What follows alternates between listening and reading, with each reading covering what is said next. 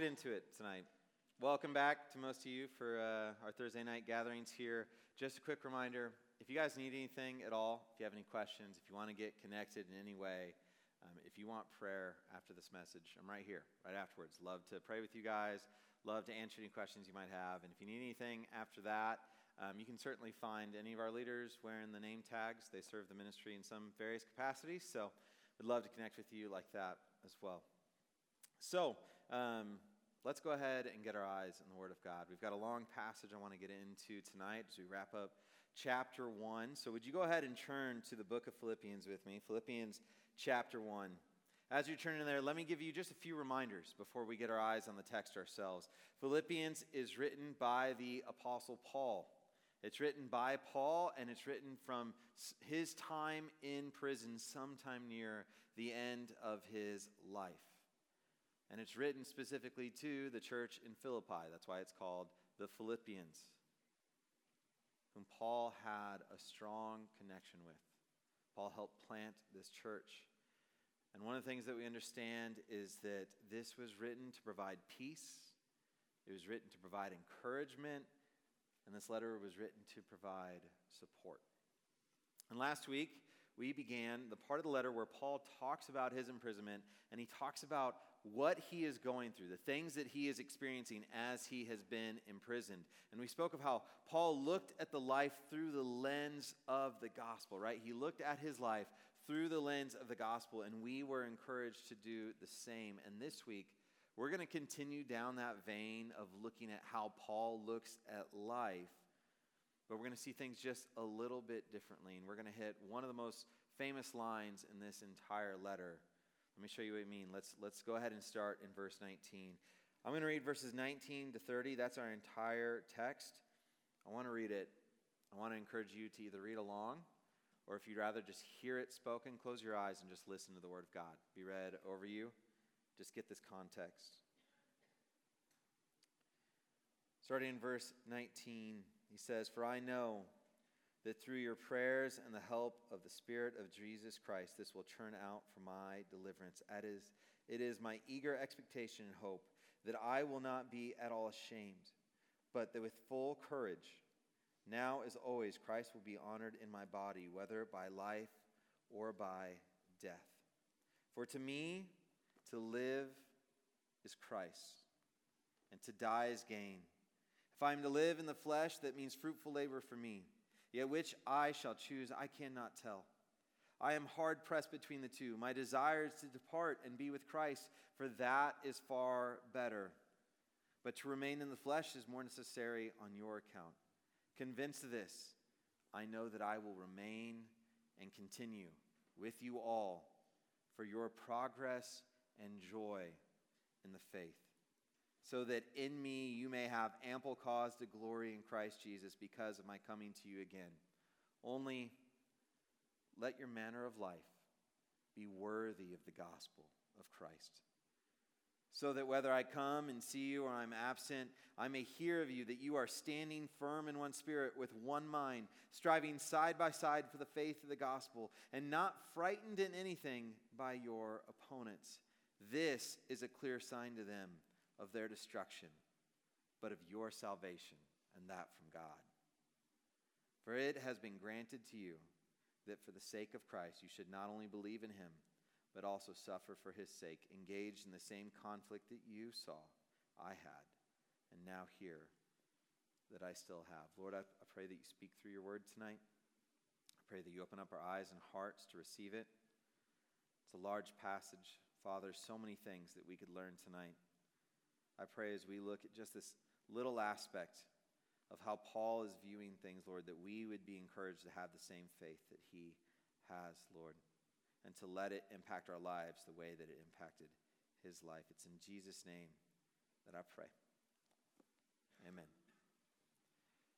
All right, so like I said last week, we talked about the gospel lens, right? And the things that we should see if we're truly looking at the world through the picture of the gospel. And we got this because of how Paul is speaking about his situation.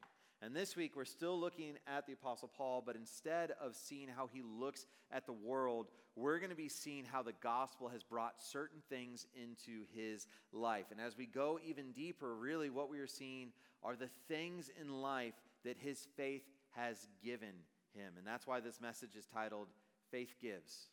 Because if you have a faith in Christ as your Lord and Savior, if you are a Christian, if you are born again, then there are certain things that are given to you because of that faith. Certain things that your life will contain, and certain things that are on display for all to see. And let's get into the first one. The first thing that we see here from the Apostle Paul is that faith gives assurance. Faith gives assurance. Now, before we go any further, let's just talk about that word, assurance. You don't hear it too often, unless you're in the church context. And I want to focus on the word because you're going to miss the beauty of this passage if you don't fully understand what that word means. Because oftentimes we like to intermingle and confuse the word confidence and the word assurance because they are similar. They're related to one another, but there is a difference, and that is the source in which they have and where they come from. So, assurance, I'm going to give you the definitions here. These ones aren't on the screen, but assurance is a, a declaration intended to give you confidence, right? Assurance is something given to you that creates confidence, whereas confidence is the state of being certain about something. So, if I know the facts to something, I can be confident in it. But if I'm doubting the facts of somebody, something, and somebody gives me those facts, they're giving me assurance, right? They're providing assurance that creates my confidence in what I know. And think of it like this like confidence comes from within. It's our response to knowing truths, being certain of things. Confidence is our response to having been assured. And assurance is when we are given that confidence because of something someone has said or something that has been done. And what we see here in this passage is that Paul is given confidence because of his faith, meaning that his faith has given him assurance. And it's what allows you to be confident. But confident in what? That's the first question. Confident in what? Let's see what Paul was confident in. If you look back with me at verse 19 there, he says, For I know that through your prayers and the help of the Spirit of Jesus Christ, this. So, what is this?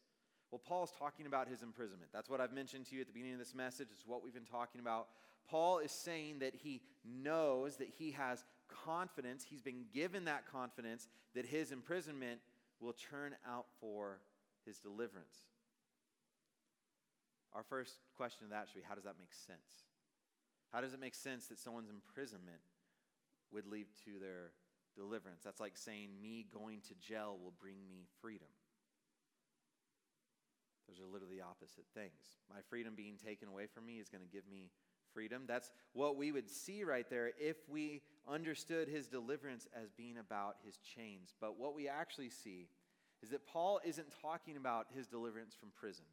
Paul isn't talking about his deliverance from being in these chains. Let's continue. Let me show you at the end of verse 19 there. It says, Will turn out for my deliverance, as it is my eager expectation and hope that I will not be at all ashamed. But with the full courage now, as always, Christ will be honored in my body by life or death. So there we have it. He can't clearly be talking about just being released from prison because he's talking about whether I die or not, whether this imprisonment ends or not physically. I know this will turn out for my deliverance. Paul isn't talking about his immediate release from prison in this passage, he's talking about his eternal state. He's talking about his life in the glory of Christ. What Paul is saying is that he's been given confidence, that his faith has assured him that this entire situation, that him being imprisoned, will prove and contribute to the deliverance of his soul. Not because of him doing good works in prison, not because of what he's doing in prison will allow him to become saved, but rather that his doing good works in prison will further prove that he has been saved. That him doing what he's doing while imprisoned will show his deliverance, will contribute to it, will affirm it and prove it all the more. And what does Paul say is giving him this certainty? Look back at verse 19 again. He knows through the prayers and the help of the Spirit. One thing we know about Paul is that Paul doesn't think that there's power in prayer itself. Paul doesn't think the Philippians have a special kind of power of prayer, and that's going to turn out for his deliverance. He doesn't believe that someone can pray him to salvation at this time in his life, but rather, Paul believes that there is power in the one they're praying to. Paul believes that there is power in the God who hears those prayers, the one who answers those prayers. And Paul believes that there is power in the one who has given the Holy Spirit. There is power in the one whom the, the Spirit is from, and that is Jesus. Paul believes that there is power to help him through and persevere in his hardship because of the God that he's serving. See, he believes who God is and what God does. And he knows that through prayers and the Spirit, because God works in those things, that this will work for his deliverance. Paul's faith in God is assuring him that this time will be to prove his deliverance. Do you see what I'm getting at here? Paul's faith in God and who God is gave him that assurance, and we see it there in verse 20. He says, It's my expectation and it's my hope. The man's in prison, and he has expectations and hopes. Not something that we would normally see. And he does not believe that he will be ashamed by whether life or death, right? He says, I will not be ashamed whether life or death, Christ will be glorified. Like, guys, if you have a sincere and true faith, like the faith that Paul had, then you also are given that assurance in life. An assurance that no matter what comes your way, no matter where you find yourself, God is the God who will bring good things to completion, like we saw in verse 6 there, right? Verse 6, if you're looking at what we've covered before, and I'm sure this, that he who began a good work in you will bring it to completion. It's God that does the work of bringing it to completion. And we can have that assurance that God will continue to work in the things of our life. Paul's writing this from prison, right? God is the God who will work on our behalf to bring things that contribute to the proving of our deliverance of our soul. And this isn't the first time Paul speaks of this. It's not the only time Paul speaks of this very thing. This is in the book of Romans. I think this one's on the screen, if I remember right. Is Romans on the screen? Do we have that one here? All right, well, you just have to turn to it if you want. Romans 5, 3 through 5 says this Not only that, this is Paul, but we rejoice in our sufferings, knowing that suffering produces endurance, and endurance produces character, and character produces hope. And then he says, and hope does not put us to shame because God's love has been poured into our hearts through the Holy Spirit given to us. Paul straight up says in verse 5 of Romans 5 that our hope in suffering will not put us to shame. And then we're looking here in verse 20 in Philippians and seeing that he's literally saying that, that he will not be put to shame in his suffering because he has an assurance of who God is and how God works, and that this will churn for his deliverance. If you have faith, you have that same type of assurance. And I just want to say that if you lack that assurance, you know, sometimes when we hear preaching like this, the first thing we see is like, okay, he's talking about this thing that I'm supposed to have and I don't have it. I don't feel like I have it. I don't know if I have it. I don't know if I experience it. Or in this area of my life, I don't have it, even though I feel like it over here. Like, I want you to know that if you lack that assurance in something that you're going through, then my first and foremost piece of advice to you is to turn your eyes back to the faith you've been given. Turn your eyes back to the understanding of what it meant that God saved you. That a God who can grip you from the depths of shame and sin and awaken you to faith, that God is still working in us through the Holy Spirit. Like if you lack assurance in your life of something you're going through, turn your eyes to the faith you've been given in the first place. Find all the assurance you need in the fact that God has chosen you, He's predestined you to be with Him. You'll have all the assurance you need. To the depth that we remember our faith in God is the depth in which we are given assurance. So faith brings assurance, but that's not all that we see. We also see in this passage that faith brings purpose. Faith brings purpose. And we see this right off the bat in this next little chunk of our passage with that famous line in verse 21. You guys have heard this line before. It's been quoted in song after song. It's what you see on posters all over the place. It's what people get tattooed on them when they go into um, various lines of just work in the ministry. And it says in verse 21 For to me to live is Christ, and to die is gain. And Paul goes into this long discourse and says, If I am to live in the flesh, that means fruitful labor for me. Yeah, which I shall choose, I can't tell. I'm hard pressed between the two. My desire is to depart and be with Christ, for that's better. But to remain in the flesh is more necessary on your account. So, just to explain the flow of thought here, Paul, he's externally processing. If you've read the letters of Paul at all, you know this is something he does. Like he processes as he writes and then like corrects himself as he writes sometimes. Like there'll be moments he's like, I'm thankful I didn't baptize any of you. Well, actually, I baptized you and you, and I think maybe I baptized this person. But besides that, I don't think I baptized anyone, right? Like that's how Paul explains things. Sometimes he just writes as he's processing so that we can understand him. And that's what he's doing here. He's essentially thinking out loud and he's thinking and processing, not an actual choice. He's not actually processing if he's going to choose to live or choose to die. That choice has been taken away from him. He's imprisoned. But rather, he's examining the deepest motivations of his heart and his desires in life. Like, he's not saying, What shall I do? Shall I continue living or shall I kill myself? Like, that's not what he's saying. He's deciphering what he desires in life. What does he truly want? And in some ways, he does desire for his life to be over. Paul's old for his time. Paul's getting old. He's at the end of his life. He knows it. He, he talks about it later on. He's tired.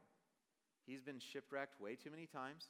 He's been imprisoned way too many times. He's been beaten down time and time again. And sometimes Paul's like, I just want to be with Jesus. I just want this life to be done. And I just want to spend glory with my Savior. He desires it to be with Christ because being with Christ is far better than anything the world has to offer him. But in other ways, Paul desires to live so that he can work with the Philippians and so that the other churches that he's helped plant, he can see them come into fruition in the kingdom of God. And so he can go plant more churches. Like we learn that he plans on going to Spain at some point and planting churches there. Like for Paul, like, yeah, to die is gain because he gets to be with Christ, but to live is Christ because he gets to do Christ's work and he gets to be part of Christ's kingdom. And so he has these two desires that are just constantly going back and forth in this moment, and he's externally processing them but I want you to notice where he lands and how he lands. Notice the decision he made and how he made that decision. It says there in verse 25 that convinced of the necessity of the work of Christ in the Philippians, he will continue on. For their progress, you see it there, verse 25, for their progress and joy in the faith. So, what does Paul do? He admits that his deepest desires are those. But he doesn't let his desires control him. He doesn't let what would make him happiest be the thing that he chooses. He doesn't choose what would comfort him the most, because at this point, the man's in prison. What would comfort him the most is to just be in glory. He doesn't choose what would comfort him the most. Instead, he chooses what would fulfill his purpose in life. His purpose directed his decisions, not his desires. I'm going to say that one again, right? His purpose is what directed his decisions, not his desires. Guys, if we if we could learn from that, if that's what we learn about our faith tonight is that it gives us a purpose, all the more would we see the kingdom of God grow in this.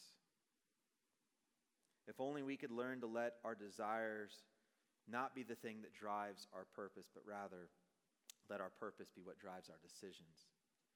If only we can let our desire be to fulfill our purpose. But that's a hard thing to do, right? Easier said than done. Sometimes it's hard to delineate what our desires are and what our purpose is. But you know what? Thank God that He actually gave us the clear, direct purpose of our lives. He gave us that purpose, and He gave it to us through the faith that we have. Our faith, like our, our belief in the Son of God who died for us, paid the price, was the propitiation for our sins. Like our belief in that, our faith in Jesus as the Son of God, actually instills in us a purpose for our entire life. And Paul said what that purpose is. You see it there again in verse 25. I've already accented it. Paul states the purpose would be their progress of joy in the faith and their glorifying of Christ. You know what? Our purpose is exactly the same. Like if we have the same faith that Paul had, we have the same purpose that Paul has to cause others to, progress, to progress in their joy in the faith and to glorify Christ. That's the purpose our faith gives us. And this isn't the only place we see that. We say it time and time again. I bring it up at least once a semester. This passage, this passage is the purpose that Christ gave us. The Great Commission, Matthew 28, 18 to 20. And Jesus came and said to them, All authority in heaven and earth has been given to me. And then he tells them, Go therefore and make disciples, baptizing them in the name of the Father and of the Son and of the Holy Spirit, teaching them to observe all that I have commanded. And behold, I am with you always till the end of the age. Jesus says, Go make disciples, work for their progress of joy in the faith and the glory of my name. That's exactly the same purpose that we would be fulfilling if we go, therefore, and make disciples of all the nations.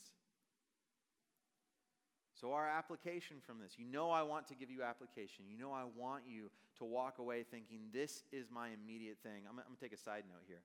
I'm in, I'm in grad school right now, and I'm going through a hermeneutics class, and I just read this new way of thinking through applications. This is not my message at all, this is a freebie. Um, but I love how it words it. You guys hear me talk about application all the time, and I want you to apply this to your lives. Well, I'm going through this new way of reading Scripture, and instead of using the word apply, the author uses the word obligations. And I love it because the concept is what am I obligated to do now that I know this text exists? What does this text demand of my life? What does it obligate me to do in response to what God is saying? For me, I'm just sharing it with you because maybe it impacts you too. For me, that changed it all. And it's not just about me making sure it fits onto my life like some form of super suit or skin. Like, this is like making sure that everything about my life is changing in response to what I read in the Word. And so, maybe a better question for you is not what's my application from this, but what does this text obligate that I do? What's my obligation now that I know that along with my faith comes a purpose?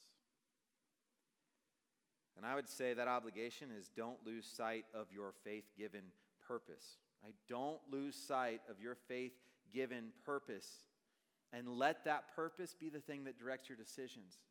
Like your decisions on your career.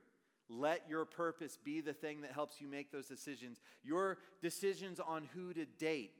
Let your purpose be the thing that directs that decision on where to spend your time, on where to spend your money on what you're going to do with the rest of your life. Don't let your desires be the driving factor. Let your purpose be the driving factor. Your faith has given it to you. Don't lose sight. Don't be clouded by desire, either godly or worldly.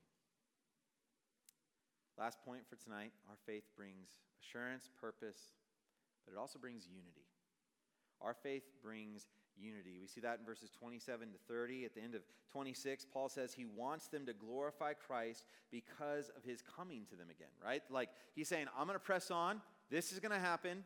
And I want you to glorify Christ by my coming to you. And then he says in verse 27 only let the manner of your life be worthy of the gospel of Christ, so that whether I come and see you or I'm absent. So he's saying, whether I'm there or not,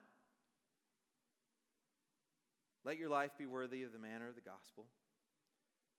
I may hear of you that you are standing firm in one spirit, with one mind, striving side by side for the faith of the gospel. So Paul says he plans on coming to them. He wants them to glorify Christ because of him. But whether he comes to them or not, his desire is that they would live a life worthy of the gospel. Now, I want you to ask yourself a question here if uh, I'm not going to do this, so rest assured, right, be assured, I'm not going to do this. But if I were to call you up, have you stand right here, and I were to ask you the question, what does it mean to live a life worthy of the gospel? How would you answer it?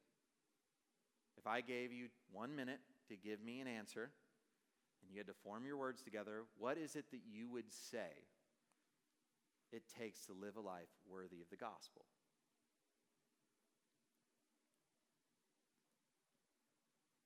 Maybe even like Paul. If you're at the end of your life and someone asks, Did you live a life worthy of the gospel?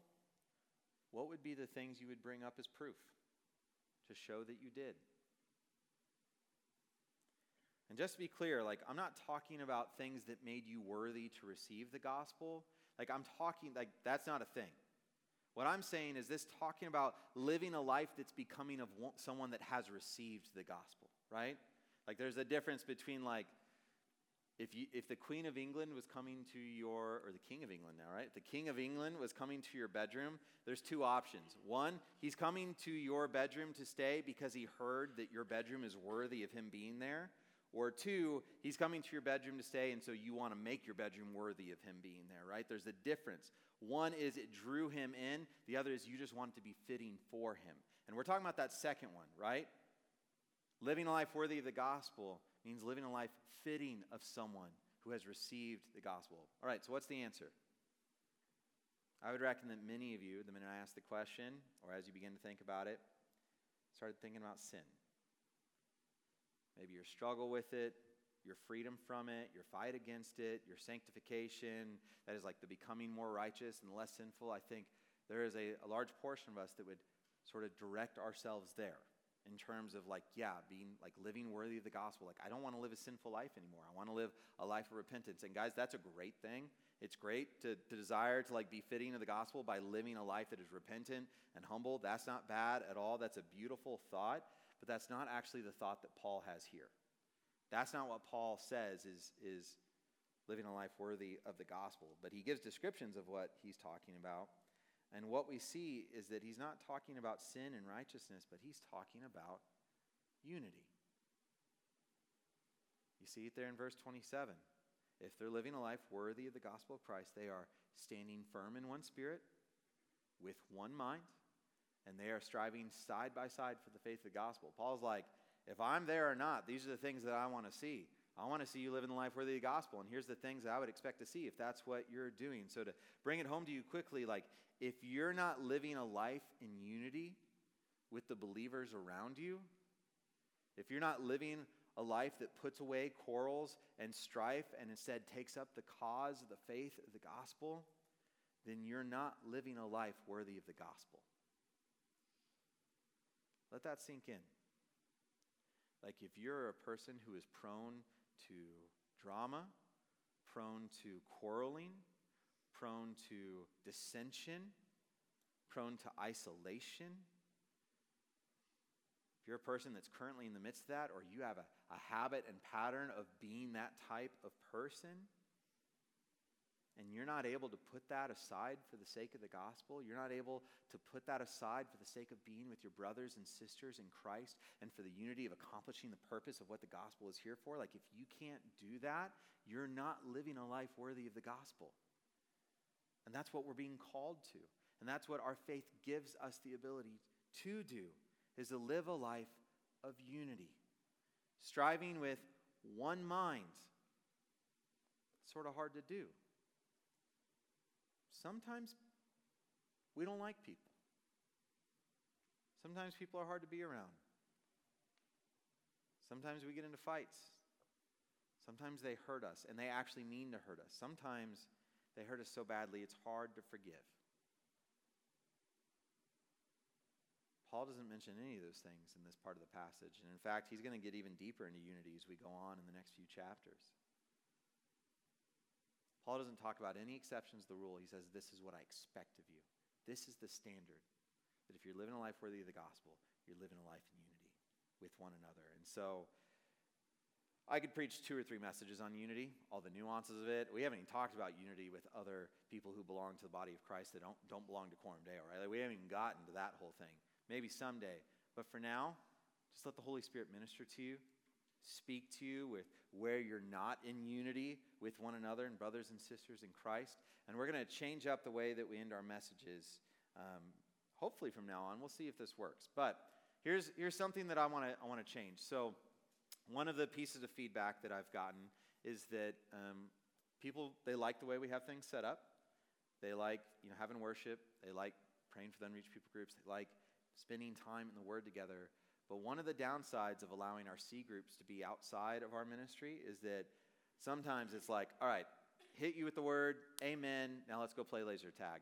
And we don't have like a minute to like just reflect on what the Lord might want you to remember from this message or His Word. So here's what we're going to do I'm just going to give you a couple minutes to reflect on your own. At the end of this message, right now, I'm going to have some music play. No spiritual reason besides it just creates a little bit of focus. Okay? Just lets you focus for a minute. If you want to journal for a second, if you want to just write down some things, if you want to just look at this right here and be like, where in my life do I not see the assurance? Where in my life do I not see the purpose? Where in my life am I causing disunity? I'm going to give you like 60 seconds to two minutes. Just jot down a couple notes. Maybe take a moment in prayer. And then I'll come back and wrap us up in prayer and we'll get into the communion. So just take that time right now. Reflect.